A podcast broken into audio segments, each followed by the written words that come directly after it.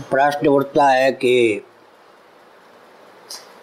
Party के लिए श्री राम जन्मभूमि है या श्री राम जन्मभूमि के लिए पार्टी है? कांग्रेस और भाजपा ने स्वतंत्र भारत में अब तक अपनी गतिविधि से यह सिद्ध कर दिया है कि पार्टी के लिए रामलला हैं, राम जन्मभूमि है। रामलला और राम जन्मभूमि के लिए न कांग्रेस है, न भाजपा है। अन्य कोई दल तो होने से रहा। ऐसी स्थिति में जब तक सरदार वल्लभ भाई पटेल जैसा मनोबल वाला सत्तारूढ़ गृहमंत्री या प्रधानमंत्री न हो, तब तक राजनीतिक दल के प्रयास से मंदिर बनने का मार्ग अवरुद्ध है। आपको पता होगा कि भारत के प्रथम प्रधानमंत्री श्री जवाहरलाल नेहरू जी की भावना सोमनाथ मंदिर बनाने की या बनवाने की नहीं थी। लेकिन सरदार वल्लभ भाई पटेल ने देश के मान्य राष्ट्रपति श्री राजन प्रसाद जी से शिलान्यास करवाया और मंदिर बनाने का मार्ग प्रशस्त कर दिया। आज जहाँ सो, सोमनाथ जी समुद्र के तट पर विद्यमान हैं मैं वहाँ रह आया हूँ। उसके आसपास सौ मुस्लिम परिवार रहते थे। न गाली का प्रयोग किया सरदार वल्लभ भाई पटेल ने न गोली का। बहुत ही प्रेम पूर्वक यथास्थान उनको कुछ ढंग से बसा दिया। इस प्रकार का मनोबल किसी राजनेता में नहीं परिलक्षित होता। क्योंकि भावना से राम मंदिर बनाने की है, इस पर ही विचार करने की आवश्यकता है। दूसरी बात है, अब वो परिस्थिति भी नहीं रह गई जो सरदार वल्लभ भाई पटेल के सामने थी। एक संकेत और करना चाहता हूँ अभी मान्य उच्चतम न्यायालय में केस है। अभी जो कुछ श्री राम जन्मभूमि को लेकर आंशिक निर्णय आया, तब मुझे पता चला कि जिन महान भावों ने, तंत्रों ने सुप्रीम कोर्ट तक केस पहुँचाया, उनकी अदूरदर्शिता के कारण केस की आधारशिला ही बिल्कुल गलत है। अभी हमने कुछ जयपुर आदि के अधिवक्ताओं का ध्यान इधर केंद्रित किया है। वस्तु स्थिति यह है कि अभी खंडपीठ में तीन जस्टिस थे। सरदार वल्लभ भाई पटेल के समय से एक नियम है श्री राम जन्मभूमि को लेकर कोई केस हो तो उसमें एक मुस्लिम जस्टिस का होना आवश्यक है। एक मुस्लिम जस्टिस थे, दो अन्य थे। मुस्लिम जस्टिस का कथन यह था कि जहाँ मस्जिद बनाई जाती है, उसके मूल में भावना नमाज़ पढ़ने की ही होती है। अगर किसी कारण से कहीं मस्जिद के स्थल पर या मस्जिद में नमाज़ ना पढ़ी जाए तो वह त्रुटि माननी चाहिए, लेकिन मस्जिद बनाने का लक्ष्य ही नमाज़ पढ़ना होता है। जब मुसलमान सज्जन नमाज़ पढ़ने का समय आता है तो बिना मस्जिद के भी नमाज़ पढ़ लेते हैं, तब उनके हृदय में मस्जिद बनाने का उद्देश्य तो नमाज़ पढ़ना ही होता है। बाकी जो जस्टिस का कहना था कि बहुत से ऐसे मस्जिद हैं जहाँ पर नमाज़ नहीं पढ़ी जाती तो मस्जिद हो तो नमाज़ पढ़ना अनिवार्य, ऐसा नहीं है। लेकिन मंदिर हो तो वहाँ ठाकुर जी अर्चा विग्रह में या भगवती अर्चा विग्रह में सन्निहित होती हैं। वहाँ पूजा पाठ ये सब होना, आरती होना, ये सब आवश्यक है। इसके आधार पर आगे निर्णय होगा। लेकिन प्रश्न यह है कि तीनों मान्य न्यायाधीशों ने यह स्वीकार कर लिया कि मस्जिद का स्थान है वह। मूल में तो भूल हो गई ना। अब अगर हिंदुओं के पक्ष में भी निर्णय आता है तो भविष्य में खतरा है। वही निर्णय अंत में काशी विश्वनाथ को लेकर के भी और मथुरा श्री कृष्ण जन्मभूमि को लेकर भी चरितार्थ होगा। ऐसी स्थिति में अगर हिंदुओं को जीत भी मिलती है तो उसके गर्भ में भयंकर पराजय की रूपरेखा है। इसलिए मैंने राष्ट्रीय स्तर पर यह कहा है कि केस की आधारशिला ही गलत है। अब जिन लोगों ने केस किया, उनकी दूरदर्शिता बहुत कम थी।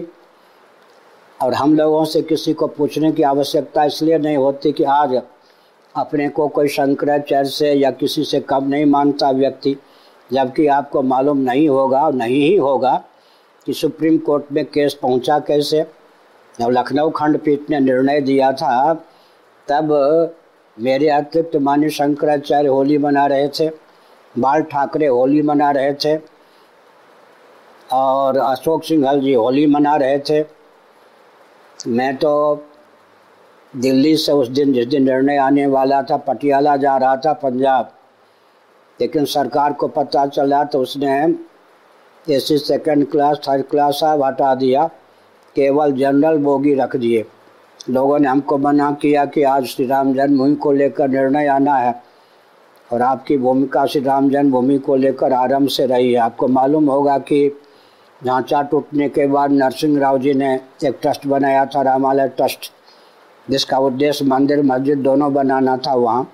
मेरे अतिरिक्त मान्य सभी शंकराचार्यों ने, वैष्णवाचार्यों ने हस्ताक्षर किया था। मैंने हस्ताक्षर नहीं किया, इसलिए नरसिंह राव का साहस नहीं हुआ कि वहाँ मंदिर, मस्जिद बना दें।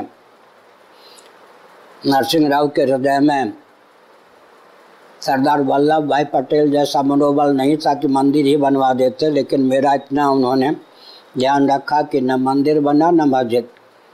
और आपको यह संभवतः न मालूम हो नहीं है, मालूम होगा कि मान्य शत्रु सिन्हा जी को वाजपेयी जी ने श्री राम जन्मभूमि का प्रभारी बनाकर मेरे पास दिल्ली में भेजा। वाजपेयी जी का संदेश शत्रु सिन्हा जी ने बताया कि पुरी के शंकराचार्य की अनुमति हो जाए तो हम मंदिर मस्जिद दोनों बनवावें। हमने कहा, मानवाधिकार की सीमा में अनुचित, केवल मंदिर बनना चाहिए। कोई भी देश कितने ही वर्षों तक परतंत्र क्यों न रहा हो? इतिहास साक्षी है कि कभी अमेरिका भी परतंत्र था। लेकिन जो भी देश परतंत्र होता है, मानवाधिकार की सीमा में उसे स्वतंत्रता का पूर्ण अधिकार प्राप्त होता है। स्वतंत्र हो जाने पर अपने मान बिंदु जिनको अराजक तत्वों ने, विधर्मियों ने अपने शासनकाल में विकृत या खंडित किया था, उन्हें पुनः उद्भाषित करने का पूर्ण अधिकार होता है। इसमें एक ज्वलन प्रमाण है।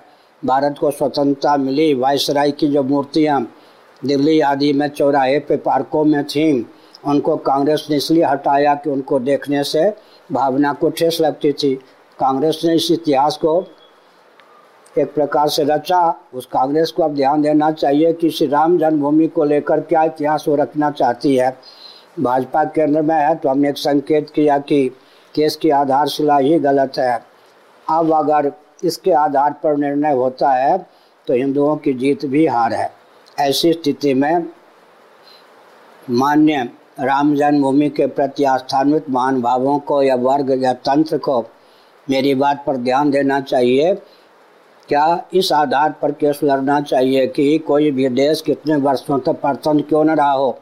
उसे मानवाधिकार की सीमा में स्वतंत्रता का पूर्ण अधिकार रहता है और स्वतंत्र हो जाने पर उसे अपने मान बिंदुओं की रक्षा का यथावत पूर्ण अधिकार सुरक्षित रहता है।